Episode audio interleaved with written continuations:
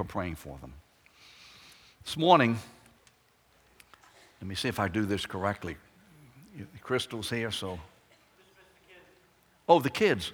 Y'all don't want to stay in here? Okay, the kids, bye bye. Thank you. Pete is such a help, isn't he?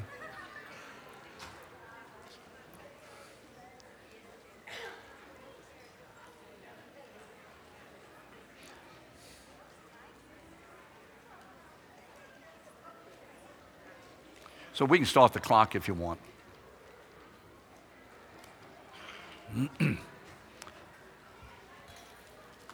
this morning, we're going to be looking at the 23rd Psalm. and we're not going to go into great detail as to the aspects of all what is being said here and taught here or shared here. Several weeks ago, as a staff, we get together and Keith has given the, the overview of what the men's retreat should be about. And so we share together. Does anybody have a particular burden for this, that, or the other? And I just said, you know, I just have a burden to go back and speak to the ladies and a few of the men on Sunday morning. Now, we kept that hush hush so the sanctuary wouldn't be empty on Sunday morning, and so.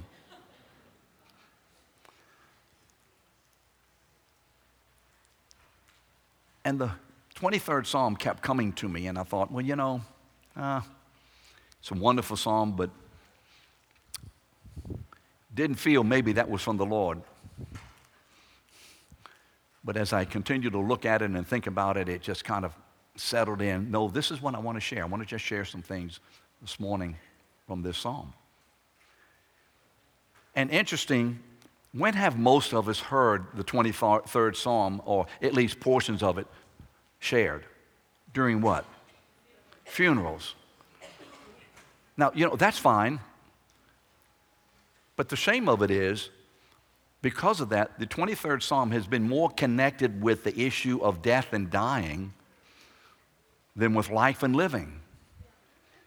And it's really a psalm about your daily walk and relationship with God. It's about life. And part of it may be construed as death because the word death is in there. But even that doesn't necessarily mean death in the fact of cessation of life. So, this morning, what we're going to do is look at Psalm 23 in relation to how we are to respond during the various weather patterns of our life, during the storms of our life. Now, how many of you know it's been said about New Orleans, and I think many people say it about their own cities? If you don't like the weather, wait 10 minutes and we'll get a change. I mean, what is it, 70 some odd degrees today, and I wore this lovely summer suit to be reflective of the fact that it ain't cold here today. But I think next week it's going to be, what, 30s and 40s again.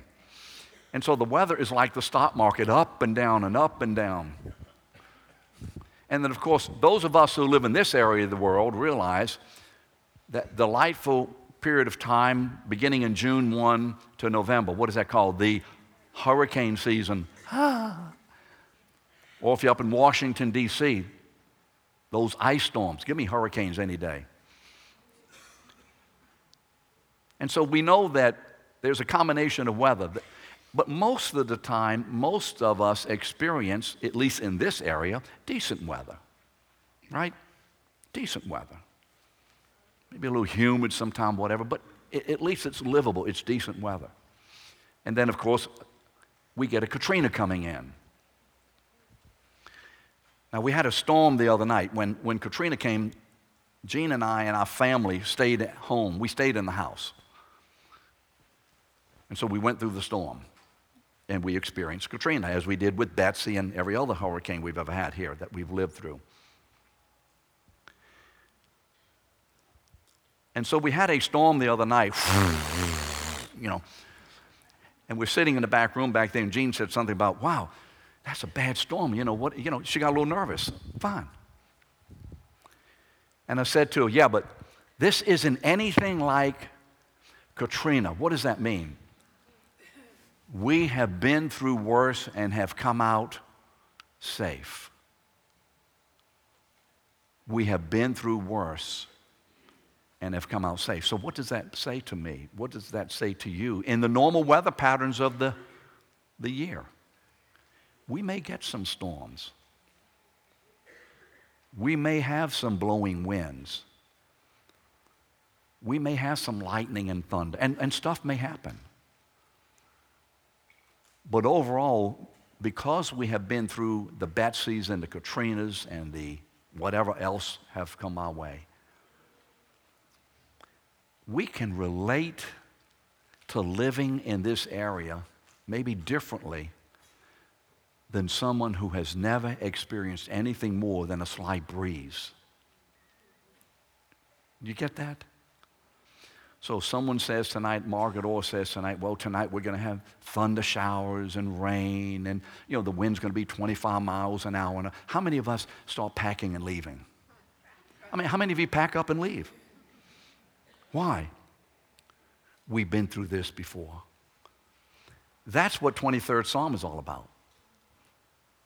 That's exactly what David is saying. You see, 23rd Psalm was written by King David, who was a shepherd for the first 20 years of his life. Remember when Samuel, in 1 Samuel 17, comes to, on the uh, word of the Lord, go down to Bethlehem and go to the house of Jesse, and I want you to anoint one of his sons as king. He will take the place of Saul. This will be my man, a man after my own heart. Here will be the man whom I will anoint, set on the throne of Israel, and rule and reign through this man's leadership. And so you remember, it was David. So early on, David knew he was anointed by God and called by God even before he came to the throne. But David's occupation, or at least activity in the family, was a shepherd. And even after this anointing, he just, okay, down with the shepherding, I'm off to Washington, D.C. No. What did he do? He went back to shepherding. And then there were other activities, but he was a shepherd. So he knew what shepherding was all about. And so when David, years later as king, having been through so many circumstances and difficulties and trials, having experienced good weather and bad weather, David could look back upon his life and describe the way his fellowship and relationship with his God had taken a hold of him and had controlled him and had kept him. And so, what does he use as an analogy? Shepherding. I know what it is to be a shepherd. I know about my sheep. I know the relationship. I know how to shepherd them. I know the rigors, the difficulties, responsibilities. I know that. And I know that what the sheep benefit from my shepherding and what they need. I know all of this. This is how I spent my life. I know this. So David had personal experience of how to provide for the welfare of each sheep individually and corporately of the entire flock. And so what he did, he used this experience to describe God's care for him. So let's read together the 23rd Psalm that is on the screen. The Lord is my shepherd, I shall not want. He makes me to lie down in green pastures. He leads me beside the still waters. He restores my soul. He leads me in paths of righteousness for his name's sake. Even though I walk through the valley of the shadow of death, I will fear no evil. For you are with me. Your rod and your staff, they comfort me. You prepare a table before me in the presence of mine enemies. You anoint my head with oil. My cup overflows. Surely goodness and mercy shall follow me all the days of my life, and I shall dwell in the house of the Lord forever. So let's look at this psalm and see what the Lord will show us about our walk with Him as shepherd that David expresses in this psalm. Verse 1 And I want to go through this carefully, and I, I know I try to stay within the time frame. Please forgive me if I go a minute or two over.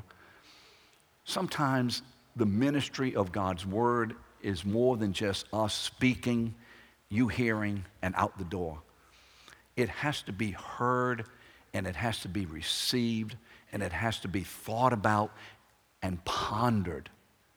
And we don't want to run, the Lord's my shepherd, I shall not want, he make it, and okay, we talk about 23rd Psalm. What do you mean? I don't know, but we talked about it. Because that's not the good of the word. This is a meal that God has labored over to share with us. And any of you know you've spent hours preparing a wonderful meal, then okay, you say, what was that all about? You didn't even what? Taste it. Have you ever said that to your kids or somebody? Come on. You didn't even what? Taste it. And we want to taste and see that the Lord is good. We want to taste His word. Verse 1 the Lord. Well, David begins by using the title Lord, with the word Lord in English as a title. But, and I think you know this, but just to make sure. In the Old Testament, you see how it is? Well, it's not here done well in ESV. It's capital L, then lowercase cap R O R D, but it's all caps. And in your Bible, it should be that way in most Bibles. That means that in the Old Testament, this word Lord is used over 6,300 times to refer to God, and it is a retranslation of the personal name of God, Yahweh, Y H W H. That great name, you remember when Moses stood before the burning bush. And the Lord said, Moses, Moses, here I am. He says, Take off your shoes from off your feet, for the ground upon which you stand is holy ground. And he says, I am the God of your fathers, Abraham, Isaac, and Jacob. Remember, and he declares himself as the great I am. And Moses said, What name shall I say to the people? What is your name? What kind of a God are you? What, of your, what, are your, what is your characteristic? What are your abilities? Who are you that I should say to these people so they will know that what I'm going to do and what you're going to do, we can depend upon you? And he gives him Tell them that I am hath sent you. The great covenant name of God. That's this name that David begins with. Not just God or Master, but Yahweh, his personal name of Yahweh.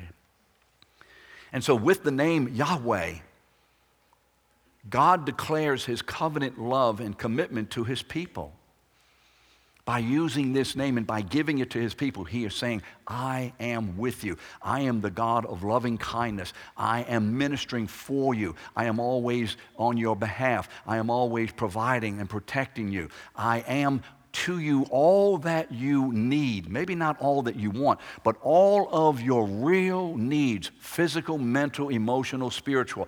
All that you need, I am that one who will provide for them because in me is contained everything that you need. That's the name. It is this ultimately personal name that God gives to his people. So we could say what? Yahweh is my shepherd. Yahweh is my shepherd. Then the Lord is. Let me see if I did this right. Yeah, the Lord is. Look at the verb, is. What tenses is? Remember present, past, future, and all that? Is is what tense? Present tense. Some of you had a struggle with that. Don't you remember your, your English? I is, I am, is what? Present.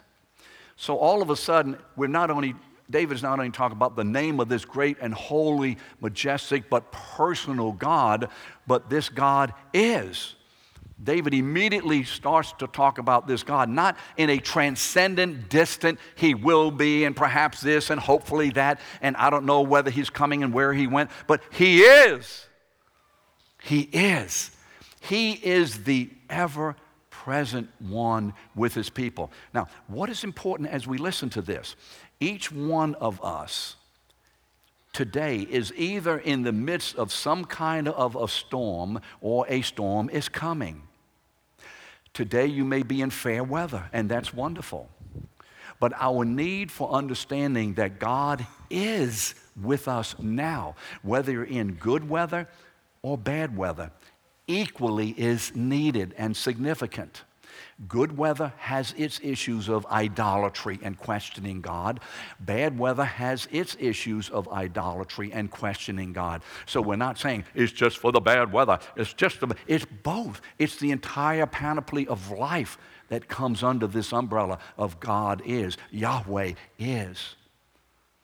So David is saying,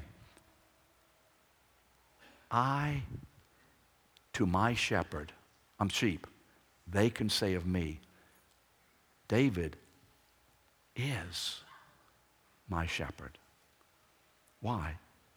Because he's always there with them and available to them and watching over them and caring for them and ministering to them and protecting them and doing everything necessary. So the sheep could say, David, David is. But David is saying, Yahweh is. You see what he's saying here. You see, God is not a God of fair weather God. He's a God who is with us for those who are saved, who are his children, continually. The Lord is what? My shepherd. The Lord is my it's interesting, we emphasize certain aspects of Scripture. And typically we would say, The Lord is my shepherd. And that's what should be emphasized. But there needs to be something emphasized before you get to the word shepherd. The Lord is what? My shepherd. Oh, how possessive you are. Absolutely. You see, the sheep knew I mean, David knew these sheep are mine. And because David owned these sheep, they were his sheep. And as a result of him owning these sheep, his care and his comfort and his presence with them began to create in their minds a reality that, wait a minute, we are owned, but we also belong to David, and he is ours. You see, because there's that bond between the shepherd and the sheep, that strong relational bond. So David belongs to Yahweh.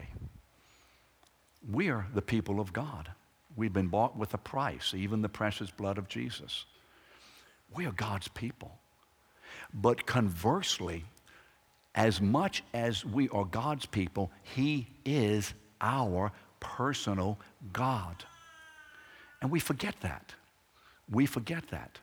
That God has irrevocably bound Himself to us in Christ.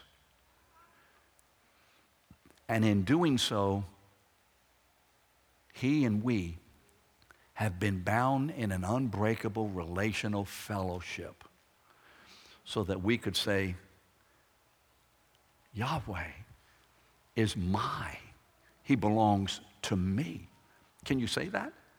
I mean, is that kind of, mm, I don't know if I can say that. God, God belongs to me. But do you get that? God belongs to me. In a personal, possessive, and I won't share him way? No. He belongs to me because I belong to him. And so this morning, as we go through this, begin to look at who you are in Christ in a way that allows you to receive the full benefit, or at least a much greater benefit, of what God is doing for us and has done. So, by saying the Lord is my, my shepherd, David is emphasizing the strong relational, unbreakable bond between the shepherd and his sheep. So, because David belonged to God, God belonged to David. Can you say that about yourself? Can you put your name in there?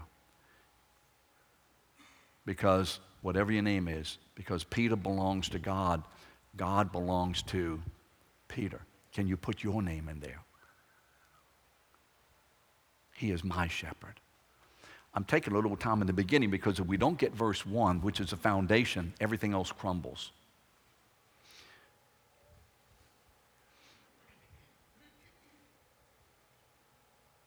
Having told us this, now what happens is we begin to look at some of the benefits. The benefits of Yahweh is my shepherd. I shall not want. I shall not want. Now, this is a gutsy statement. How many of you can say, I shall not want, and really mean it? Great. But most of us are pounded by what? Wants. Most of us recognize there's a whole lot that I need and want, and I'm not getting it. You see, as David surveys his life and all of its issues, as this man looks back over the years of his life, and remember, David's life is not a piece of a cakewalk. You remember what happened when Saul was throwing spears at him and trying to kill him and the Philistines? I mean, this was a great problem for many years with David, and even when he became king. There were all kinds of problems, rebellions in his household. He was a murderer and adulterer. I mean, this guy has a messy background. And yet he looks over his life and he says, Yahweh is my shepherd. I shall not want. Well, what, what's the matter? You forgot all the problems and the difficulties and the stuff? No, he remembers them, but he remembers all of it within the context of, but Yahweh is my shepherd. Remember what's going on in your life. Be a realist. But then take whatever it is that's going on and put it under the affirmation what? Yahweh is my shepherd. I mean, I'm driving back last night. I can't say driving for a number of miles because we were just sitting out there on I 10, and the thing was bumper to bumper for five or six, seven miles. Now, if any of you know me, I love sitting in traffic. Jean gets all excited and very dismayed, and she's very impatient, but I, I am placid and tranquil. What's the matter? And I begin to, huh, huh, man, look at this. And all of a sudden, the Lord remembered, remember what you're going to talk about tomorrow? I shall not want. You see, what had happened was I forgot something for a moment. What was it? Yahweh is my shepherd, even on I 10 when ain't nobody going nowhere for a while. But seriously, what is it that you're facing? What is it that's greater and has greater influence and ability in your life than this Yahweh is my shepherd. What? Does that not swallow up the needs of your life and put them within the right context? David surveys his life and all the issues, he, and he says that Yahweh supplies his every need in the very same way that his shepherding has supplied the needs of his sheep. You see, the sheep only know one thing David. Yeah, but what about that? Uh, David. Yeah, but where are we going tomorrow?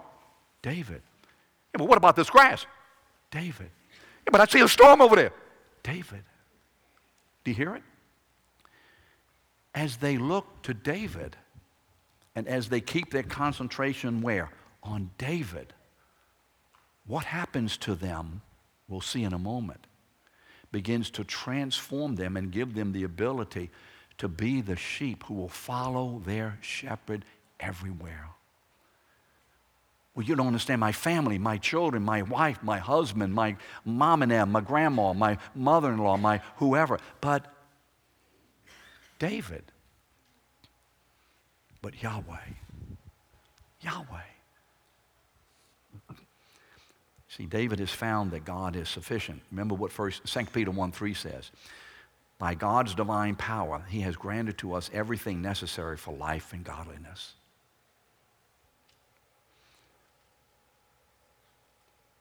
I shall not want.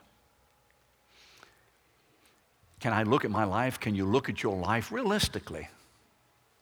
And can I say with David, I am fully supplied? Yeah, I am, but I'm just needing that raise for. I am fully supplied. Yeah, but I'm not married yet. I am fully supplied. Yeah, but where I'm going, it's not, I am f- fully supplied. Why? Because David sits on the throne, the son of David, named Jesus Christ. David, Jesus, Yahweh. Can we say, I am fully satisfied with the care of my shepherd? Because you do realize every time you complain, and this is an indictment in my life, I know how I am. I complain, I get worried, I get angry, upset, fretting. What does that say? That I am not either not satisfied with the care of my shepherd or don't trust him to know or to be able to do what is necessary. And at that moment, you see, I am not looking to Yahweh. I'm not looking to my David. I'm looking down to other things. And that's precisely what Satan wants you to do to look away and find something about your God that is questionable. Genesis 1 2 hath God said. Well, what comes from being fully satisfied? What is the result? I shall not want. Verse 2 He makes me to lie down in green pastures. He leads me beside the still waters. He restores my soul. He leads me in paths of righteousness for his namesake. You see, David's consistent, faithful, daily shepherding allowed his sheep to experience tranquility in whatever pasture because they knew that he had already prepared a pasture that was for their benefit. Right? Why could the sheep know this water's okay? Why could the sheep know this pasture's okay? There are no wolves over there. There are no snakes over there. This water won't be poisonous. Why? Why? Because you see, wherever David led them, they knew that it was for their welfare and benefit. So maybe he led them down a path. Oh, we've never been down this path before. I don't know. I don't like that path. You know, that path. I don't know why I said that. And yet, look to David. Because David knows what he's doing and what's best for us and where our welfare is. And so David knew this because he knew I have scoured the countryside. I have gone ahead and prepared. I have tasted the water. I have, you know, gotten rid of all the dangerous animals. And therefore, any place I lead you, because of my previous work and my continuing work with you, I know it's for your benefit. And they learned this so they could follow him anywhere. Do we realize that we are experiencing? And I don't think we get this, and it's a shame we realize that we are experiencing, we are today now, we are experiencing the miracle, most incredible miracle. You know, we come to church or whatever, and someone has a physical problem, emotional problem, or, or whatever kind of problem it is, and we want that person to be prayed for. Amen? And we believe in prayer. Even on your deathbed, we're going to pray that God heals you.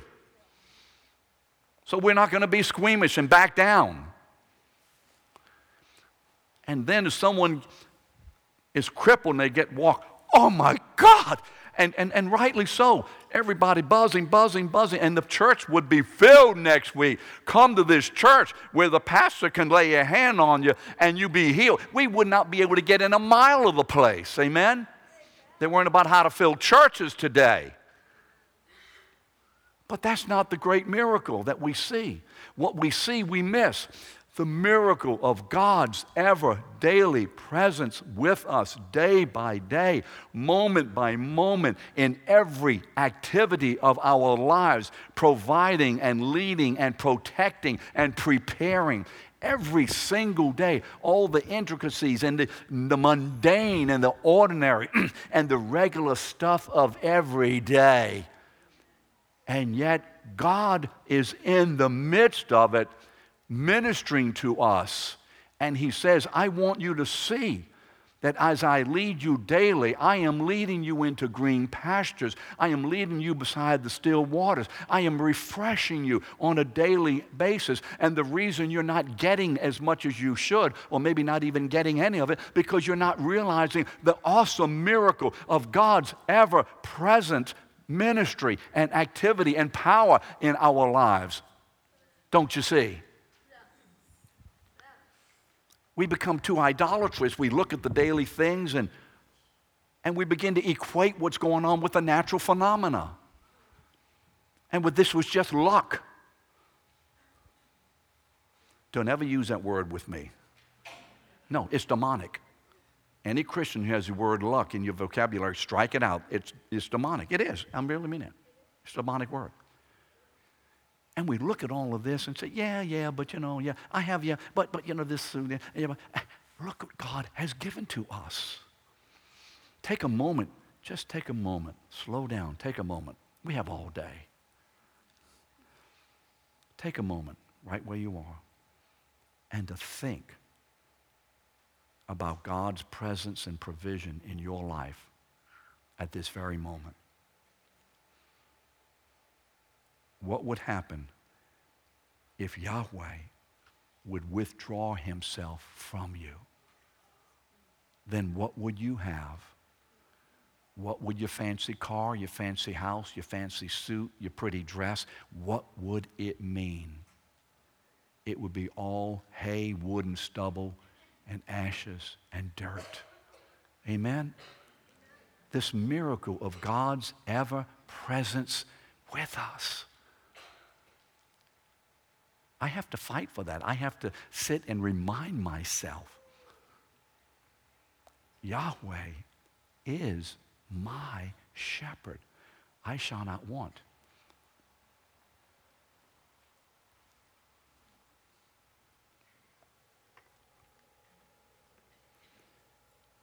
His ever constant care. So, like David's sheep, and we don't realize this. But hopefully today you will. Because Yahweh, like the shepherd that David was, because of his constant presence with them, his sheep were able to enjoy the pastures and the watering and be refreshed in themselves and walk in the path of righteousness for God's name's sake on a regular and daily basis because of the presence and ministry of David the shepherd. And it may not even have been a cognitive thing with the sheep. Oh, look, oh, we're in a new, you know, we're in a new grassy area where the water. It's just, oh, okay, that's just grassy enough. And we take it for granted. Are you like I am? I take so much of this for granted. And yet, how many of you, now this is going to be a challenge for you to answer. How many of you woke up this morning? No hands? Only a couple of you woke up? You see, that's the problem. Y'all are staying asleep. How many of you woke up this morning? Oh, how many of you were able to hear this morning? How many of you able to see this morning? to taste this morning. To, and you're going to laugh at this, but this is part of it. How many of you able to go potty this morning? No, look, old people know that's a benefit. Several of the old people. How many of you were able to put on your clothes this morning? How many of you are wearing clothes this morning? How many of you live in some place that gives you a shelter? How many have some kind of means of transportation? And, and yet, we go through it all.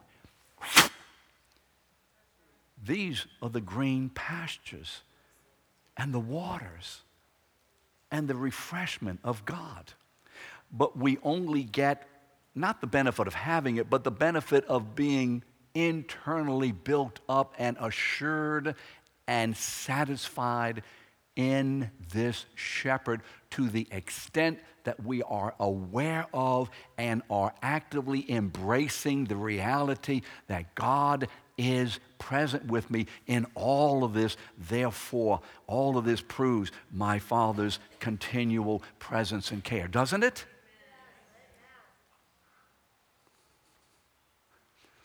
This is the green pastures, the still waters, the restoration of soul, being led in paths of righteousness. Why does God do this? Why does He do it? Because He loves us. Do we have a love like this anywhere else? Is there anyone like our shepherd? No. Remember these words of Jesus in Matthew 11 and 28 and following. He's standing there and he says, Come unto me. Remember the great shepherd? Jesus says, I am the shepherd, the good shepherd in John 10 11. I am the good shepherd. He says, Come unto me, all ye who are what?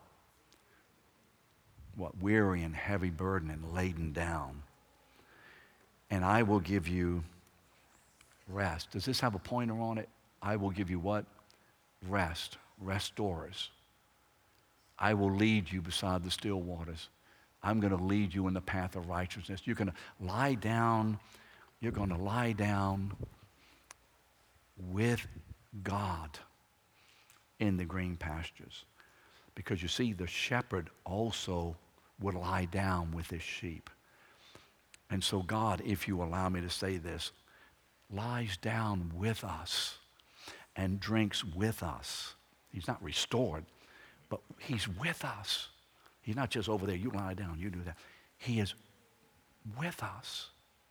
In the person of Christ, He has become one with us. He says, Take my yoke upon you and learn of me, for I am gentle and lowly in heart, and you will find what? Rest for your souls. For my yoke is easy and my burden is light. You see, to the extent that we know this and we embrace this, this shepherding, care, leadership, faithfulness of our God, fighting and resisting, doubting and fretting and fear and questioning, we have to fight and resist doubting, fear, fretting, anxiety, questioning. We have to fight that stuff.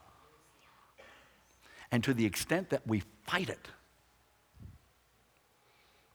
we're going to be able to rest in the green pastures with God. We're going to be able to drink of the gentle streams of God's Spirit. We're going to be refreshed by God's presence on a daily, continual basis. And we're going to walk with God down the path of righteousness, his own path. So the storm, the, the weather's been pretty good in here, hasn't it? But see, the problem is what? Oh, uh, yeah, yeah, but the storms are coming. The storms are coming. We haven't had a hurricane here for a few years. Thank God. I hope we never have another one. Amen. But the reality and the probability is what? The storms are coming one day.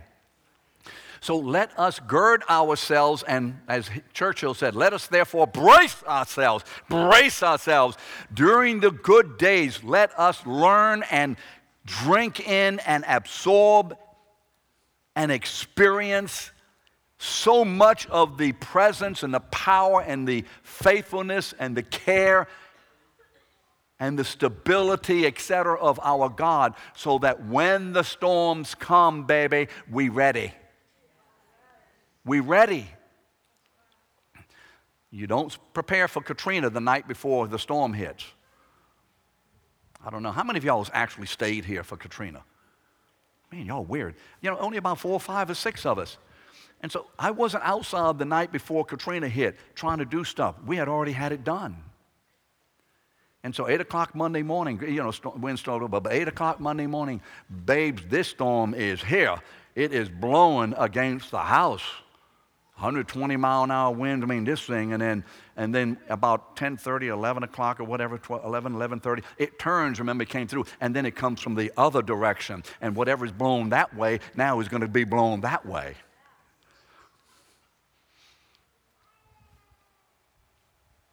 But we're ready because we spend the days which are good weather, and most of it is, drinking in the presence of our God regularly. So, you leave here today. You have a card in your bulletin. Take it out. And every day, every day, begin some kind of way or during the day. Yahweh is my shepherd. I shall not want. You have to be brought before the boss because of something before you go in. Yahweh is my shepherd, I shall not want. The car just got a flat tire. Yahweh is my shepherd, I shall not want. Fix your focus on David. Fix your focus so that these things won't sink your boat. But even though I walk through the valley of the shadow of death, See, now David starts talking about something we don't want to hear.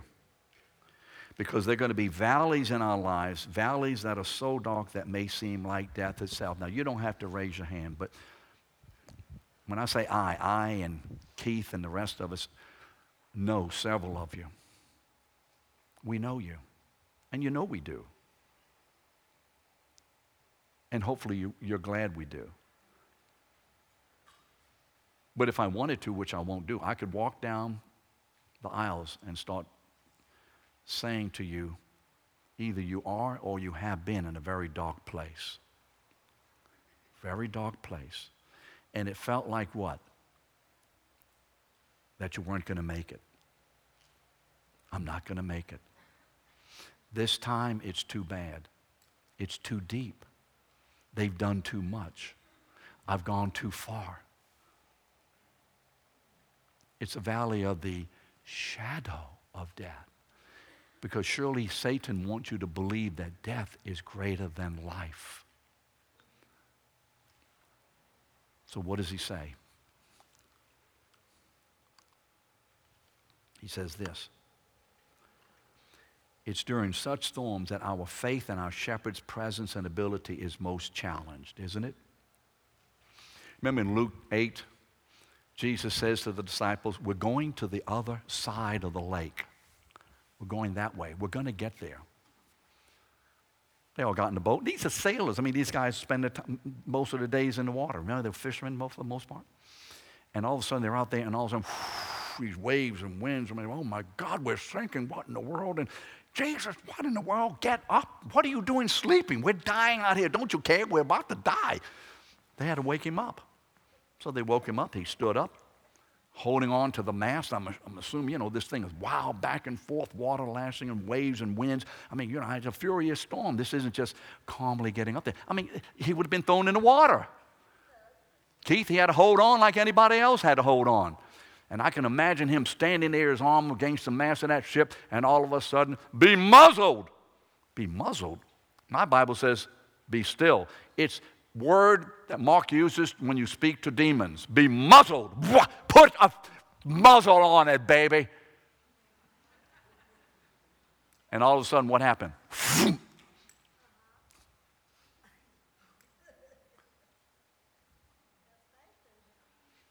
I mean, think about it. What would you have felt?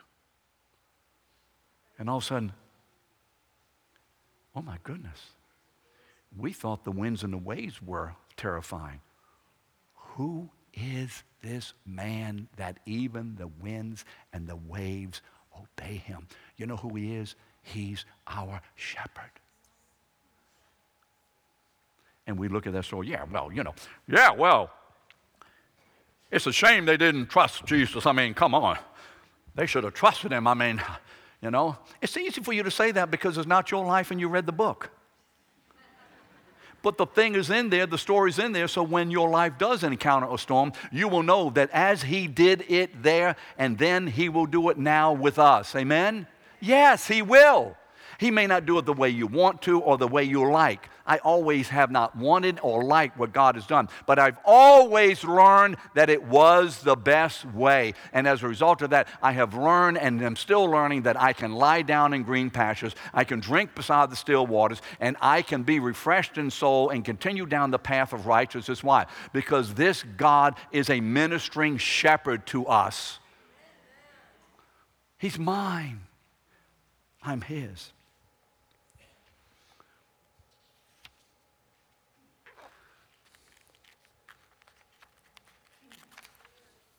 Yea, though I walk. What does that mean, walk? The Greek is peripateo, it means your daily manner of life. You know, all of a sudden something happened. you know, all of a sudden we, you know, whatever. We, well, it doesn't say that. It doesn't say, let's get the hell out of here, man. We got to get out of here because there's a problem coming. It doesn't say that. He said, Yea, though I walk through how do the sheep know they can walk through it? How do the sheep know they can walk through it?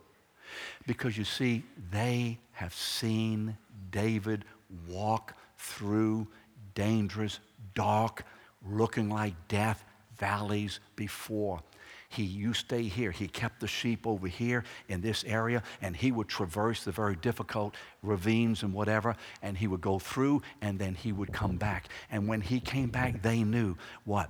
He went through safely. Now we know that because he went through and has come back, we also can go through with him. Yea, though I walk through whatever valley of death that may sound like and look like death, I can fear no evil. Why? Because you're with me. You see, our shepherd has gone through the deepest, darkest, and most dangerous and deadly valley of all the cross. He's done it. He's gone through, and he's come back in the resurrection. See, David learned that Yahweh was as much with him in the storms as he had been in the good weather. David knew and the sheep knew. I can trust God in this storm because I have seen and experienced God's caring presence in all the other days of my life. It's important to, to review and remember the regular work of God's presence in you on a daily basis. So when the stuff happens, you draw upon what you already know by experience. I knew our house would go through the hurricanes because the thing was built in the 1870s and it's been through every other hurricane. Yeah, there's going to be a few things broken here and there, but the house is going to stay. Why? Because it has already been tested.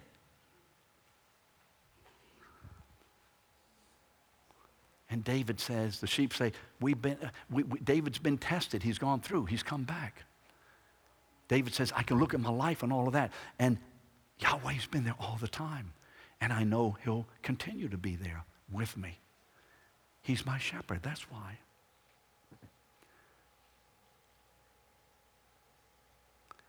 Our shepherd has gone through the valley of the shadow of death, but he came back. Listen. Luke 24 6. Why are you looking for the dead among the living? He is not here, he is risen. Amen?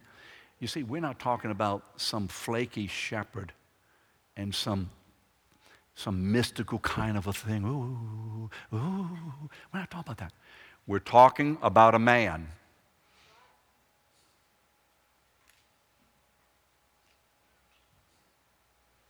who went to the cross and he received upon himself all the sin of all his people and endured the hell of God's wrath and judgment upon himself instead of us, so that in his payment our sins were being paid for. And when he died,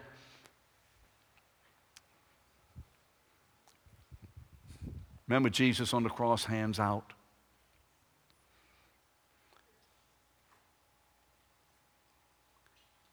And he says, You know, in a few chapters before, he says, the, in 1430 of John, the evil one cometh, but he has nothing in me, but he's coming. And Jesus allows his hands to be stretched out. And so when his hands are stretched out for the first time, I can hear Satan say, Thank you. I don't know who to thank, I suppose. I can't say, Thank you, God. I am so glad now he's been pinned down. He can't get away. I got him now. He can't defend himself. His hands are tied down. He's nailed down. I got him now.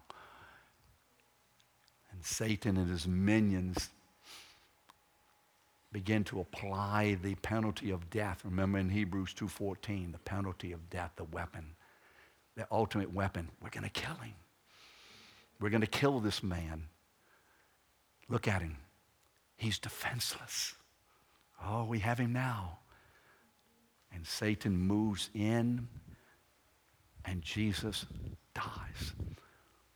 But what Satan failed to see is that when his time to die was here, he wasn't put to death. You see, Satan thought, we're going to put him to death. We got him. Got him. Jesus says, Father, into thy hands I commit my spirit. And he gave up his spirit. And imagine Satan ready to kill him, and all of a sudden, the arms of Jesus encircle the entire panoply of hell, including Hades and death. And as Jesus goes under into death, they all go under. Wait a minute, wait, a minute, we didn't, and underneath. But when he came out of the grave, they all stayed in the grave as to their authority and ability over us. Amen? You see, our shepherd has gone through. He's conquered and he has returned. He is my shepherd. What can touch me anymore? And if it does touch me, it is for the glory of God as I can trust in Him in the midst of all of it to always be my David. Yeah, He swallowed it up. Just read the end of chapter 15 of 1 Corinthians. Death, where is your victory?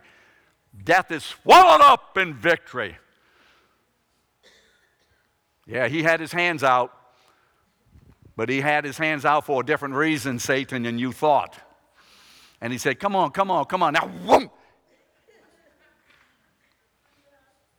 Satan is still probably cra- scratching his head on that one. He says, I will fear no evil, for you're with me, because we know that we are not alone in the valley. We're not alone we can say with David, I'll fear no evil, for you're with me. Remember what Hebrews 13, 5 says as a promise. I will never, no, never, no, ever leave you, nor forsake you. Comes from Jeremiah. You see, our shepherd is not only with us, but he is armed with the ability to care and protect. He's armed with the ability to care and protect. Your rod and your staff, they comfort me. You see, our shepherd is not only with us, but he is armed with all the ability to take us through safely and provisionally through the valley. Matthew 28 18, Jesus, remember, about ready to ascend. And he tells the disciples, All authority in heaven and earth has been given unto me. Go. I have all the weaponry, all the necessities, everything that is needed to shepherd you all the way to the end. And so, like the sheep saw their David and they saw the, the shepherd's crook and they saw the, the rod and they knew that this man would be able to protect them because they've seen it from wild animals and if they fell in a ravine to, to pull them out and to guide them through these uh, areas that they weren't uh, uh understanding how to go. He could do that. Why? Because he was armed with the correct weaponry and the abilities and the giftings to do this. And so was our David. He uses his staff to guide and control us while using the club to beat down the enemies. You see, and now Jesus has given us the ability. And now we share, we share in this ability. Now, there's a lot more we could say about all of this, but we'd be here a long time, and that's okay. But we have been given abilities, we've been given weapons. 2 Corinthians 4, uh, 10 4. For the weapons of our warfare are not of the flesh, but have divine power to destroy strongholds. There is no reason why any of us as believers need to put up with or countenance any attack from the enemy. When it happens, we need to submit ourselves to God. We need to resist Satan with the weapons that we have been given, understanding that these are not natural weapons, but these are the weapons of our shepherd. And use them against Satan. So when we do, he will flee from us. James 4 7.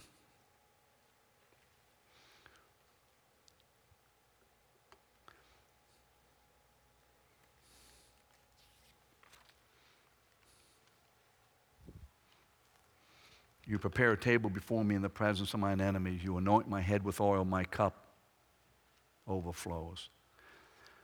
See, David's picture here, he sees Yahweh's presence with him, all of this presence and activity and all of this work. He sees this presence with him even in the valley. He sees the presence of God with him as a feast. In the valley, in the terrible times. David says, Yeah, there's stuff going on. But Yahweh is still my shepherd. And I see in the midst of everything that I am invited to a table of feasting with my shepherd. Even in the midst of this, even in the face of the difficulty or the face of the enemy, Thou preparest a table before me in the presence of mine enemies. Look at what the feast is. Well, where's the feast? I don't see any feast. All I see, the feast is Yahweh is my shepherd. The feast is David is here with me. Now, the world may think you're nuts, but that's okay. You let them think that. And to the extent that we can feast in the storm, others will know wow, your God is God. Even in the midst of the storm, in the presence of mine enemies, David sees that he is still Yahweh's sheep whose life overflows with the presence of God's purpose. And then lastly, whoops, did I go wrong? Six. Surely goodness and mercy shall follow me all the days of my life, and I shall dwell in the house of the Lord forever. Look at the word follow. Do you see the word follow? It's a weak translation, it's weak. The Hebrew means to chase after, to pursue. Come on up, Nance. To chase after, to pursue. Ben, come on up. That's what that word means to follow. It just doesn't mean, ah, oh, I'm moving along and something's following me. No, this is the activity of God's tenacious, persistent purpose, his passionate desire and insistence to chase us down and pursue us with his love. That's what this means. I'm not just ambling, uh, rambling and aimlessly walking through life. As I walk through life, I have a God who is not only leading me, but who is chasing after me to give me more of his presence and power and goodness and mercy. He is insisting that I have more. Why? Because I always need more. and there's always more to give. So you see, in the final analysis, David has come to learn that Yahweh is not only with him in the good and the bad weather. And hopefully, we thought the same thing this morning. But that Yahweh is passionate about pursuing David with his goodness and mercy all the way into eternal life. And I will dwell in the house of the Lord forever. Is that how you feel about your life? Probably not, right? But we need to start feeling the way David was, felt. Why? Because you see, as he led his sheep, the sheep didn't know necessarily that David, in his leading, was also pursuing their welfare. In his leading, he was always pursuing their welfare.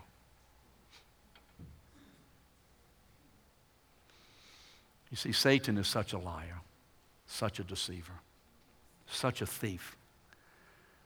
He wants us to use the weather patterns of our lives. He wants to use these things, whether good weather or bad weather, to weaken our faith in the wonderful, miraculous presence and faithful goodness and the enduring presence of, and care and protection of Yahweh. So, as we stand and sing this song together, and we'll close with this take this card with you.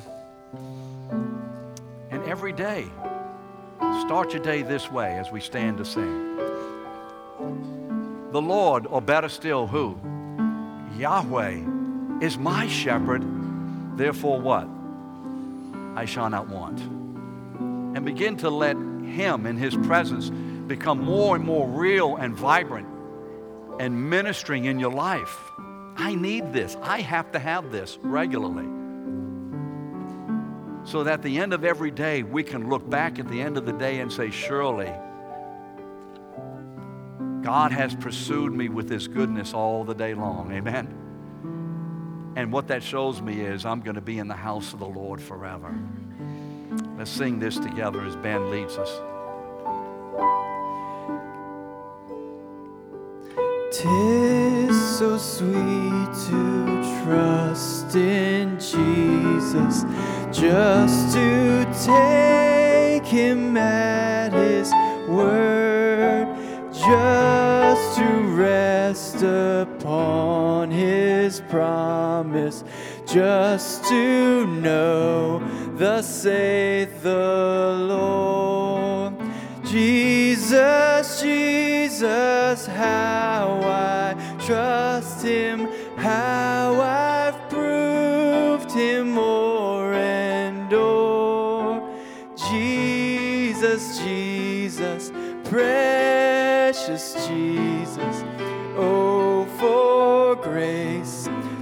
trust him more.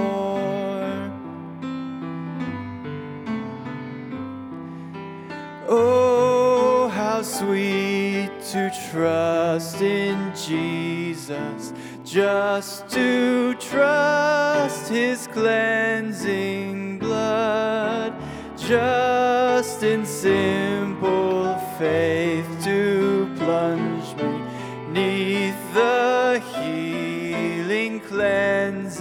flood. Jesus, Jesus, how I trust him, how I've proved him more and more. Jesus, Jesus, precious Jesus, oh, for grace to trust him more.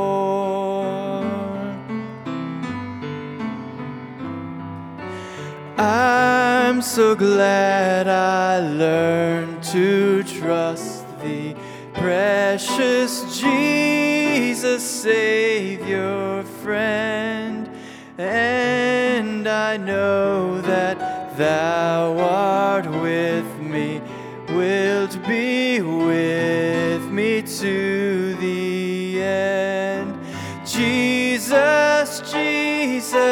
how I trust him, how I've proved him more and more.